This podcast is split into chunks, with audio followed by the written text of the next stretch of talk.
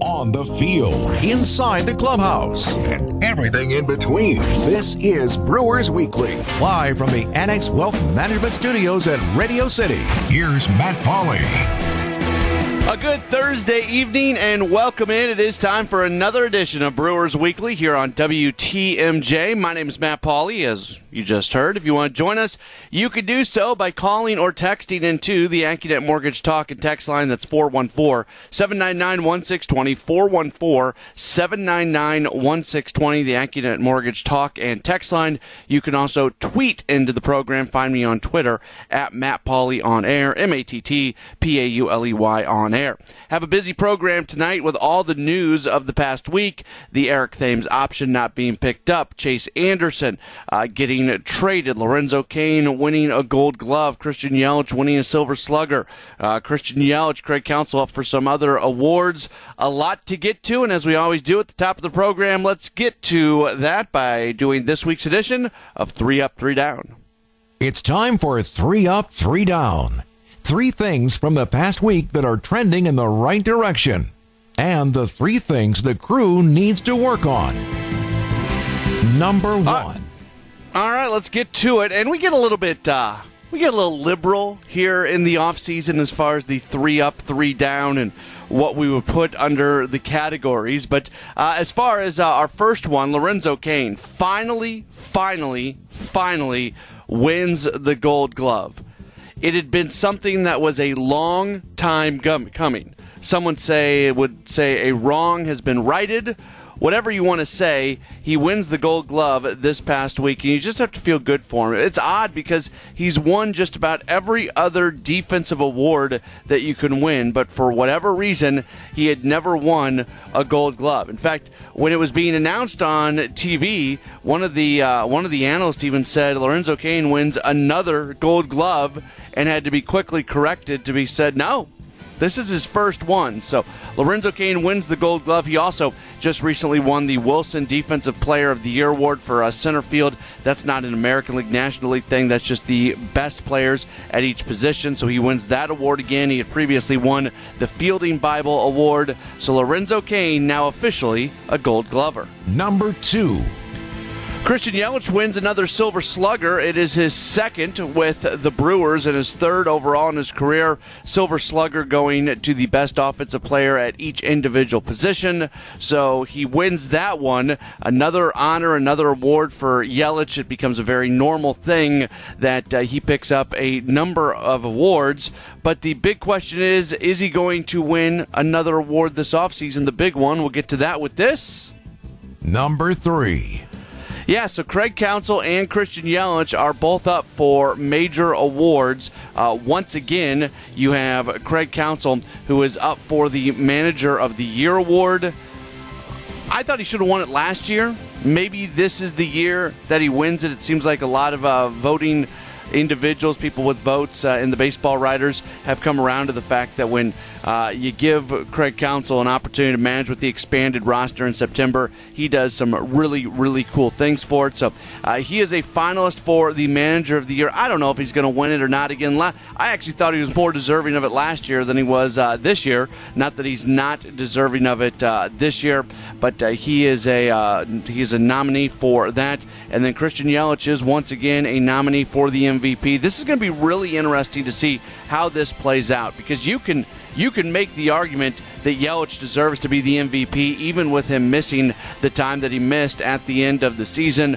Cody Bellinger, Anthony Rendon also up for it. Now, you should remember, uh, be reminded, or you should know, the voting takes place at the end of the regular season. So the Nationals going on the run that they went on and all of that, that's not going to impact uh, Anthony Rendon's standing. I kind of have a sense that Cody Bellinger might win it this year, but Christian Yelich absolutely is going to be right there, and I think he's still got a uh, puncher's chance to maybe win it. Strike one. Eric Thames exiting as uh, the decision is made for his option not to be picked up. Quite honestly, that caught me a little bit off guard. I thought the crew were going to just pick up the option and bring him back. I thought it was pretty good value, but clearly, and we'll explain coming up in our next segment why maybe the value was not as good as I initially thought it was. But as it sits right now, Eric Thames is a free agent and can sign with any team. Strike two. Chase Anderson traded, and we're going to get into this a little bit more later on in the program as well. A guy who probably doesn't get the recognition that he deserves for what he did with the team. There were certainly some inconsistencies there, and that's probably why. When he was good, he was really, really good. Unfortunately, there were times where he was not as good. It appears that the team was not going to pick up his option for this upcoming season, so they're able to trade him to at least get something for him. Strike three, you're out. Major League Baseball players continue to accuse general managers and owners and uh, everybody on the uh, on the team side of things of collusion, and that once again came into uh, play this past week as the head of the Baseball Players Union, Tony Clark, issued a statement yesterday uh, in response to remarks made by Braves general manager Alex Anthopoulos. He was doing a conference call with the media, and he said, "quote." Every day, this is from Anthopoulos, I should say. Every day you get more information, and we've had time to connect with 27 of the clubs. Obviously, the Astros and Nationals being in the World Series, they were tied up, but we've had a chance to get a sense of what other clubs are going to look to do in free agency, who might be available in trades. The problem with that is, according to the baseball labor contract, general managers are not allowed to discuss with other general managers what they're planning to do in free agency because that creates uh, the idea of collusion and that's what the Players Association is worried about. Now, Anthopoulos did issue a statement after uh, Tony Clark issued his statement, so we got statements being issued all over the place, and Anthopoulos tried to say that what he was actually saying was the conversations were about what players might be available via trade, not so much free agency. But it's even if it was just a little bit of a slip up in the words that they were using right now with the hypersensitive feelings about uh, players not getting paid what they need to get paid, and overall general managers and owners trying to take salaries in a downward direction. That was not a good look, and that was not a, a good thing for Anthopoulos to say. That is this week's edition of Three Up, Three Down. We're going to dive into the Eric Thames and his option, the uh, option not being picked up, what that really means for the team, why the decision was made, what we can learn from that decision being made, and what the future of first base now looks like for the Brewers. We'll do that next. If you want to join us, 414 799 1620. 414 799 1620. That is the AccuNet Mortgage Talk and text line. And you can also tweet at Matt Pauley on air, M A T T P A U L E Y on air. We're back with more in a moment. It's Brewers Weekly on WTMJ. Back with more Brewers Weekly after this. Brewers Weekly on WTMJ. Brewers Weekly does continue here on WTMJ 414 799 1620. 414 799 1620. That is the AccuNet Mortgage Talk and Text line. You can also tweet into the program at Matt Pauley on air, M A T T P A U L E Y on air. I was I was somewhat surprised this past week when the decision was made to decline the option on first baseman Eric Thames. When you look at what he did as a uh, just the season he just had, and you look at uh, seven and a half million dollars. It's it's really six and a half million dollars. And this, I'm not trying to go all fuzzy math on you here, but they had to pay a one million dollar buyout uh, to not bring him back. So really, the the true cost of bringing Eric Thames back for another year would have been six and a half million, not seven and a half million, because they lose the one million by not uh, bringing him back for this upcoming season. But they declined the seven and a half million dollar option after he put up a pretty good season. And I've been thinking about this a lot. And we'll we'll connect this to Chase Anderson, and we'll talk about Chase Anderson later on in the program because he gets traded this past week. But that opens up a significant amount of salary for this team because they've got some tough decisions to make and they've got some holes to fill and they've got some expensive holes to fill depending on what they're going to do uh, behind the plate at third base and probably in starting pitching as well. So they are, and then that doesn't even include all the arbitration eligible players, including Josh Hader, who is going to get a very, very significant raise here this offseason. So I was at first I was caught off guard by the option not being picked up on Eric Thames. But the more that I thought about it, the more I realized, and there's one key thing here. And again, I'm going to connect this back to Orlando, or excuse me, to uh, Chase Anderson. So, Chase Anderson, they were not going to pick up his option reportedly. And they were able to make a move to trade him. He was his value for next season. Toronto said he is worth this amount of money, and Toronto made the deal to acquire Chase Anderson, and you get a prospect in exchange. So, what that tells you is the Brewers were open for business for Eric Thames as well.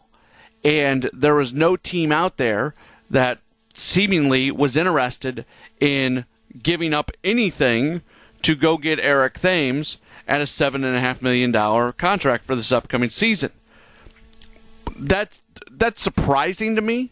That's very surprising to me. I thought that there would have been a team out there based off. I, I, I thought the Brewers were going to bring him back at seven and a half million dollars. I'm I'm borderline shocked that there's no team anywhere in baseball that was willing to pay him seven and a half million dollars this year, knowing that they would have had to give up something. But you could have probably traded him away for for a bag of balls. I mean, they they weren't asking for that much because generally, more often than not, David Stearns just doesn't want players and assets to walk away for nothing, and that's essentially what happened with Eric Thames it it kind of goes back to what I was talking about earlier with the three up, three down, and just the overall feeling that general managers and owners are trying to push salaries in a downward direction.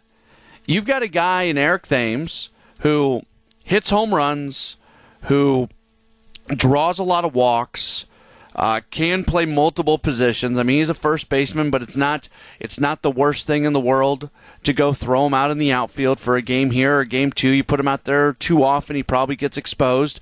But he's certainly somebody who can go out there uh, here and there. So there's some uh, positional uh, flexibility with him as well. And you look at his numbers and what he's been able to do, and he's not worth seven and a half million dollars to any team in baseball and that's that's kind of the baseball world that we're living in. It, and I think it's very different. If Eric Thames wants to be playing Major League Baseball next year, he will absolutely have that opportunity. But it does take me back to Chris Carter a few years ago when Carter led the National League in home runs. Now, Carter struck out a ton, and he didn't hit for average, so there's certainly some other things as well. I think Eric Thames is certainly the more complete player compared to Carter, but Carter's a guy who led the National League in home runs a few years ago, and not only did the Brewers non-tender him, he didn't get any offers. He didn't get the opportunity to play Major League Baseball, and he ended up going overseas. So sometimes I need to remind myself, and this is another situation with Eric Thames. Sometimes I need to remind myself kind of the state of baseball as it is right now. That you can have a guy like Thames who put up pretty good numbers, who you feel like the valuation at seven and a half million dollars for one more year of him makes a whole lot of sense, and nobody wants to pay it, including the team that uh, that had him. I think there's a chance he's back. I, I, the fact that uh, I, I'm going to be very interested. I'll let me say it this way. I'm going to be really, really interested to see what happens with Thames. Whether or not he does come back to the Brewers for a lesser valuation, uh, whether he signs a major league deal with another team and see what kind of money is going to be offered to him from other teams, or whether he makes the decision to go back overseas, where, from everything I've read, if it's going to be a money play for Thames, going back overseas might actually be the way that he can make the most amount of money. The largest contract offers might not be coming from teams in the United States. So this is this is just the, the state of baseball that we're in right now, where veteran players who are very good major league players are just not seeing the opportunities that they, they would like to see. And seven and a half million dollars, well, that seemed to me it seemed like a, a common sense, no brainer decision to bring him back. Not only do the Brewers not bring him back, but I think it's safe to say that nobody else in baseball was real interested in paying him seven and a half million dollars for next season. So something that I viewed as a as a really good number and a really good contract Nobody else in baseball seemingly sees it that way, and that's a that's an interesting thing. Now, the other side of that also is it's early. It's early in the off season. You know, perhaps there's teams out there who have some holes at first base and would be and, and Eric Thames would be like a third option for him or a fourth option for him, and they they'd be more than willing to pay him the seven and a half million dollars, but they want to you know kick the tires on some other players first, and if they miss out on them, maybe they come back to Thames. So that's why they're not willing to pay him seven and a half million dollars. I'm talking about other teams, not so much the Brewers. That's why they're not willing to pay him seven and a half million dollars in the first week of November, but maybe in the first week of January it becomes uh, a, a different decision to be made. So that's not even saying that he won't get the seven and a half million this year, but he's not getting it right now. And that tells you a lot about baseball. 414 799 1620. 414 799 1620. It's the AccuNet Mortgage Talk and Text line. You can tweet into the program as well at Matt Pauley on air, M A T T P A U L E Y on air. We continue on in just a moment on WTMJ. It's Brewers Weekly on WTMJ. 414-799-1620 is the AccuNet Mortgage Talk and Text line. If you want to join us, you can also tweet in at Matt Pauley on air. My name is Matt Pauley, as you might be able to uh, figure out there. Talking about first base, now that Eric Thames is not with the organization, and not that he might not be back, but he won't be back at $7.5 million. Uh, he would come back at a lesser number, but clearly the Brewers have to have a, a plan kind of in the back of their heads about what they're going to do at first base, even if they don't have Eric Thames on the roster. And the thing that's been talked about a lot, and again, this is connected with Chase Anderson, who we're going to talk a lot about during the second half of the program. They've cleared a bunch of salary by not bringing Eric Thames back at seven and a half million dollars and not bringing uh, Chase Anderson back. Uh, I think the option was eight and a half million dollars. That clears a whole bunch of salary, and if the team is able to bring Yasmani Grandal back, I think that probably plays into first base a little bit. We saw him uh, do some platoon work at first base where you were able to give him a day off behind the plate, but also keep his bat in the lineup. And then the other part of this and we talked about this two years ago, and then really with the emergence of both Eric Thames and Jesus Aguilar, it kind of went down the wayside.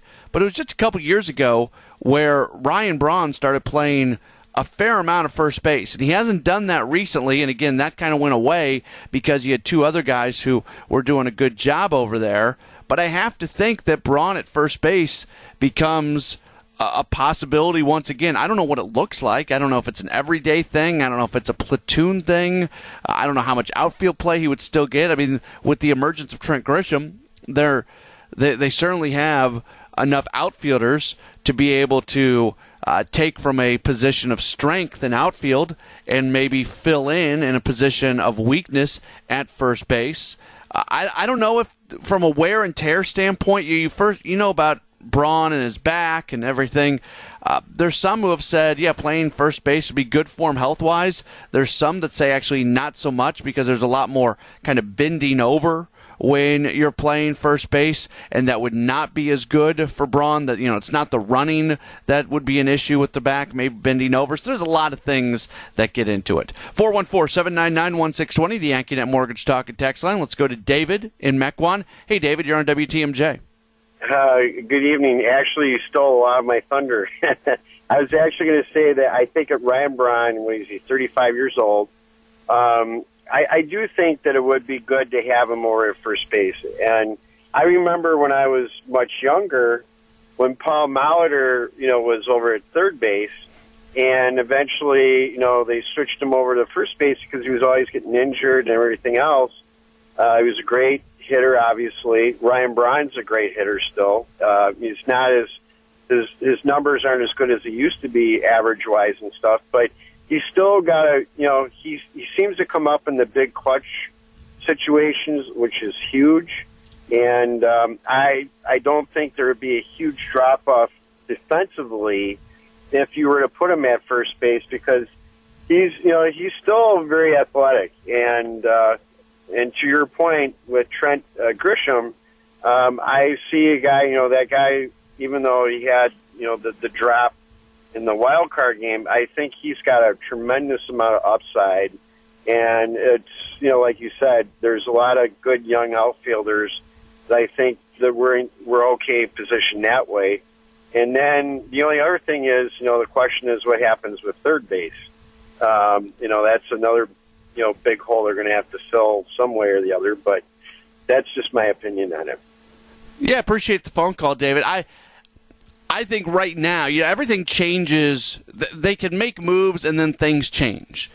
The way the roster is sitting right now, I don't see any scenario but Ryan Braun being a big part of first base. Now, you go sign somebody, you go trade for somebody, whatever it might be, who's going to be a first baseman, and then all of a sudden that can change things, and that that's how you, you move forward. You know, it's it's kind of funny when we when we look back at uh, prior to Lorenzo Cain and Christian Yelich, you're sitting there talking about Brett Phillips and Domingo Santana and what those guys are going to be able to do in the outfield. And that was the plan based off the roster as it sit right then. But then once you were able to make some moves, those roles didn't exist as much, and eventually those guys uh, do leave the organization. So as it sits right now, the way the roster looks right now, Ryan Braun almost has to be an option at first base.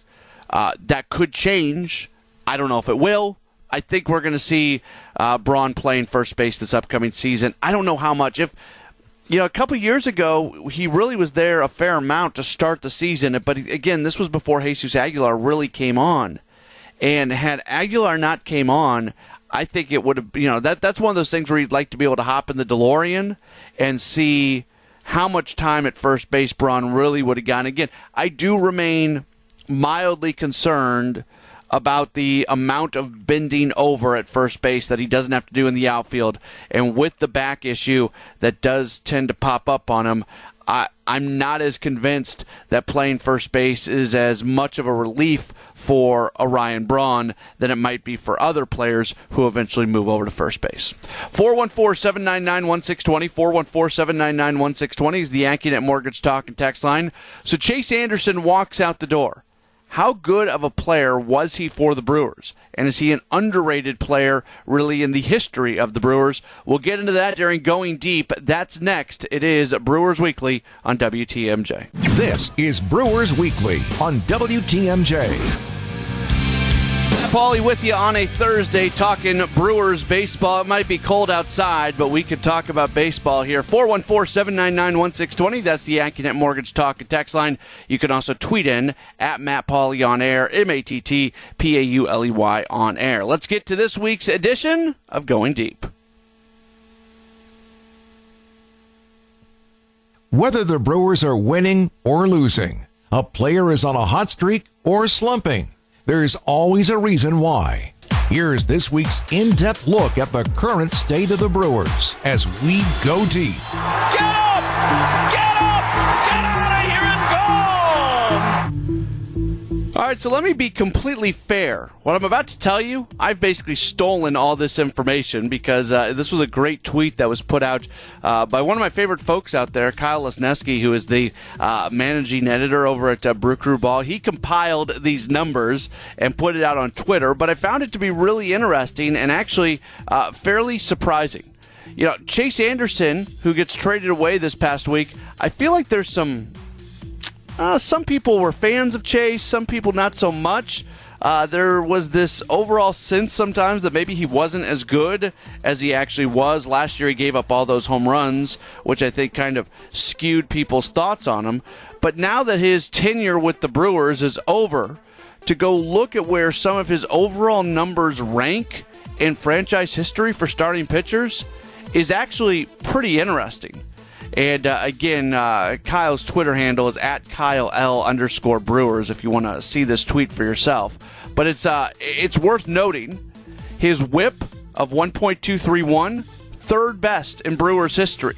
Uh, his uh, his strikeouts per nine innings, which was 7.703, that ranks fifth all time in franchise history. His starts, 112 of them with the Brewers, 20th all time in franchise history. Uh, his ERA of 3.83 with the Brewers, that is 13th all time. 505 strikeouts. That ranks 16th all time. Uh, and his wins, 38 of them. Uh, 23rd all time in Brewers history for starting pitchers. So it's really easy to look back at Chase Anderson and see the inconsistencies, see the ups, see the downs. But when he was good, he was really, really good. The other side of it was there were times where he was not as good. And there was always, I think, for a lot of Brewers fans, there was this impending sense of, okay, which Chase Anderson is going to show up today? But when you take all of his numbers and you kind of put it into a pot and pull something out, you can make the argument that Anderson was one of the top starting pitchers in the history of the Brewers. And that is this week's edition of Going Deep. 414 799 1620. 414 799 1620 is the AccuNet Mortgage Talk and Text line. You can also tweet into the program at Matt Pauley on air. We're going to spend a lot more time on Chase Anderson in our next segment, and more specifically, uh, what his departure means for this team and for the starting rotation. Right now, let's go to the phones. We'll welcome in Doug in Baraboo. Hey, Doug, you're on WTMJ. Uh, good evening, Matt. Yeah, see, I was I was a little surprised uh, Anderson uh, was you know was traded or, or let go. Uh, yeah, you pointed out some really great numbers there. You know, and overall, I think if you throw in Arizona that year, he's like three point nine four. But at 3.83, and you got a, a guy out there, Wheeler, that's a hot prospect. He's he's only at 3.77. Uh, well, not only, but 3.77. So anyway, the the thing is, okay, so we have Woodruff, Davies, and Houser right now as starters. So without Anderson now, are you thinking, or do you think they're thinking, the Brewers, that Nelson uh, is going to be able to come back, or are they going to pull Peralta or Suter out of the bullpen, which they did really well in the bullpen?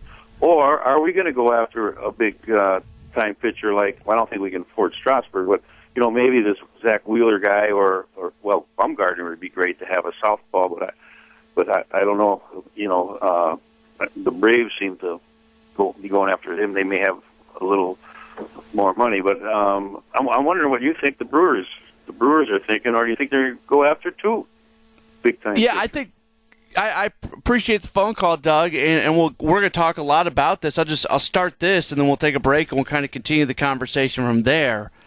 I expect the Brewers to bring in a fairly high level starting pitcher. I think it would be a move kind of equivalent to the Jhoulys Chacin move from a couple years ago. They're not going to be in on Gerrit Cole. I don't think they're going to be in on on Stephen Strasburg uh, Madison Bumgarner is probably the uh, the ceiling in terms of who they might bring in. But if they can bring in kind of a Jhoulys Chacin level pitcher, and then I would think that they're going to bring in another veteran or two to compete for jobs. Corbin Burnes is somebody who I know the organization still believes in, and there's going to be a competition in spring training. I would expect there to be a lot more candidates for the starting rotation this upcoming spring than this past spring, in large part because of how things ended up uh, turning out. And maybe they, you know, bring back a Gio Gonzalez as well. We'll talk more about that in just a moment. If you want to get in here and talk about the starting pitching prospects for the Brewers, and not prospects in terms of young players, but prospects in terms of what it's going to look like, 414 799 1620. 414 799 1620. That is the AccuNet Mortgage Talk and Text line. You can also tweet into the program at Matt Pauley on air. We're back with more in a moment on WTMJ. Brewers Weekly with Matt Pauley on WTMJ. 414 799 1620 is the AccuNet Mortgage Talk and Text line. If you want to join us, you can also tweet into the program at Matt Pauley on air, M A T T P A U L E Y on air. Talking about the starting pitching situation for the Brewers going into this upcoming season, especially after the departure of Chase Anderson. They trade him away this past week that creates more holes in the rotation going into this season. And it comes on the heels of a spring training last year where they went all in with a number of younger players and it did not completely work out. It worked out with one guy in Brandon Woodruff, and Woodruff's more younger in terms of major league experience as opposed to age. But Freddie Peralta did not work in the starting rotation, and also uh, you had, um, in addition to Freddie Peralta, Corbin Burnes really did not have a, a, good season at all. I think we, we start with those two guys because that's those are some of the names that are being discussed for this upcoming season. I think Peralta's future is in the bullpen. I would be surprised. And look, I've I've been wrong on things before. I was wrong about the Eric Thames option. I'm, I'm wrong about a lot of things. And uh, the one thing I can say about David Stearns and the Brewers organization, they they look at things in, in their own kind of unique way, and sometimes they're thinking outside the box, and sometimes it's hard to get a sense of what they want to do and what they don't want to do. But I don't think that Freddie Peralta's future is as a starting pitcher. Uh, his when he is on, his best stuff is about as good as anybody's best stuff on the team. But part of the problem is the inability to throw a third pitch uh, and some inconsistency issues that go along with his time in starting rotation. I just think he profiles better as a relief pitcher, and you can really hone him in to be a dominating relief pitcher moving forward. I don't think that way about Corbin Burnes. I'm still excited about Burnes, and I kind of feel. I hope what happens with Corbin Burnes is not what happened with Matt Albers. Uh, Matt Albers this past season, and I know it's not an apples to apples because we're comparing a starting pitcher to a relief pitcher. But up until about the final month of this past season, Matt Albers was putting together one heck of a season for the Brewers, being one of the most uh, consistent and relied upon relievers. Really, at times, after Josh Hader, he was probably the second most reliable, depending on what time of the year you're looking at. He had a miserable season the year before where he just kind of lost it. And there were a lot of people that could never move on and could never look at Matt Albers any differently than how they viewed him the previous season. I'm hopeful that fans are not that way with Corbin Burnes because Burnes it was a top prospect coming up. We saw what he could do out of the bullpen uh, two seasons ago and there was so much optimism about what he would do as a starting pitcher this year, this past year, and it just didn't work out. I still think he profiles as a starting pitcher.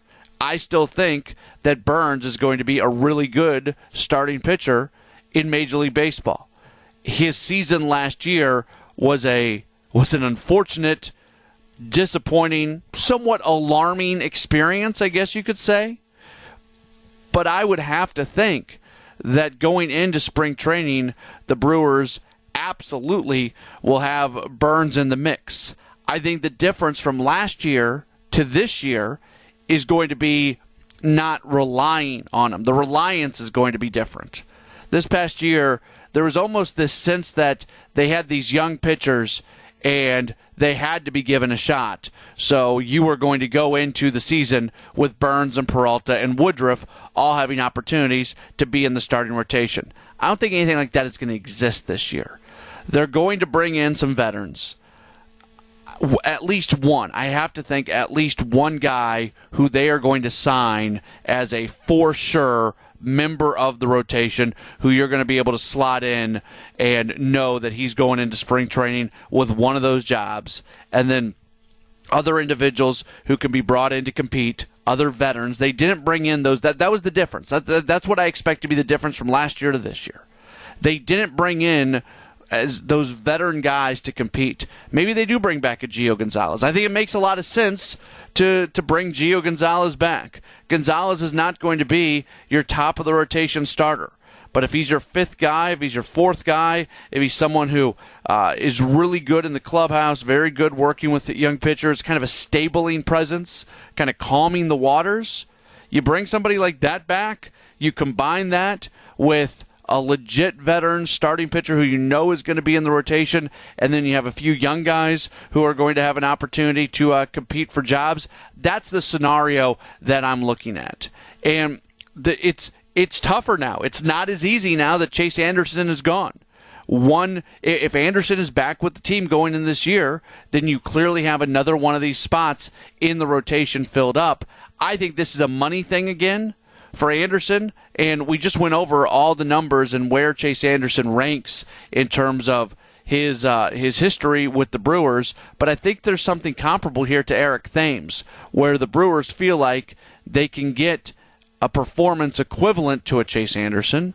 They can get a performance equivalent to an Eric Thames for less money. Or maybe it's just a case of clearing up some money here at the beginning of uh, free agency. Know, I mentioned earlier that maybe Eric Thames does get $7.5 million from another team later in the offseason, but that's not money that they'd be willing to spend on him right now because they want to go and take a look at some other options first. Maybe that's the exact same scenario that the Brewers are in, where they're willing to commit some money to players like Eric Thames, to players like uh, Chase Anderson but they want to maybe navigate through something else first and they want to free up that payroll. Payroll flexibility at the beginning of the offseason is a really good thing to have. You don't want to be in a situation where you acquire a player, you sign a player, all of a sudden you've stressed your payroll to a point where you want to come back down and you're forced into a situation where you're trying to trade off uh, players just to just to drop salary because other executives are going to know what's going on. At that point, you are playing from a position of weakness. 414 799 1620. 414 799 1620 is the AccuNet Mortgage Talk and Text line. You can tweet into the program as well at Matt Pauley on air, M A T T P A U L E Y on air. It's Brewers Weekly. We wrap up this week's program next here on WTMJ. Hey, this is Brewers Weekly with Matt Pauley on WTMJ. Starting to wrap up this edition of Brewers Weekly here on WTMJ. Of course, we will come your way every Thursday night from 8 o'clock to 9 o'clock, unless there is a Bucks game on those Thursday nights. Also, encourage you to check out Brewers Extra Innings, the podcast. That's part of the WTMJ mobile network, and uh, you can find that on Apple Podcast, on Stitcher, by going to WTMJ.com. Our uh, Brewers Extra Innings podcast will uh, drop uh, every late, late, late Sunday night, early, early, early Monday morning so it's uh, sitting there waiting for you as you get your work week started on Monday. So hopefully you can uh, check that out as well if you are looking for more Brewers talk to uh, take care of your Brewers appetite over the course of uh, the um, of, of the off season. Mike in Colorado texting in. When do you think major trades or big signings might happen? Mike, I assume you asked that question specifically regarding the Brewers, uh, not just Major League Baseball overall, but I think it's kind of all connected to each other. I've got no reason to believe that we are not going to see another incredibly slow offseason. And last year, you had the two major free agents in Bryce Harper and Manny Machado, and that just that slowed everything down where there were multiple teams that were interested in those players and they were kind of waiting to look at other players until that got figured out. That that's a big reason why Mike Moustakas ended up back with the Brewers because of Manny Machado. That the interest in Moustakas just had not developed as much. Maybe it. I don't know. I'm trying to talk myself into the idea that maybe free agency is going to move a little bit quicker. I've read some things this past week that there's going to be more teams that are involved in Moustakas and that multi-year deals will absolutely be something uh, that he's going to get uh, an, an, opportunity to uh, have. Same thing with Yasmani Grandal. That yeah, the the market was slow for him last year, but what he did this past season is going to create more of a market. I, I guess at this point, I almost have to see it to believe it there's two main free agents, Gerrit Cole and Anthony Rendon. And while other guys are going to sign, I think just those two players being there is going to slow things down. And I have no reason to believe that it's not going to be another situation where we're coming up on spring training, we're into spring training, and there are still a bunch of legit Major League Baseball free agents out there who not signed, and maybe it's another situation like you had uh, this past year, where uh, you know, like like a Craig Kimbrel, where they, end up waiting for a while. Maybe it's the exact same uh, situation this upcoming season. I don't know, but that's I I, I think it's going to be a slow off season again. I hope I'm wrong. I don't want it to be a slow off season, but that's what I would expect. We'll talk to you again uh, next Thursday. I think we have one next Thursday. We'll talk to you whenever our next Brewers Weekly is here on WTMJ.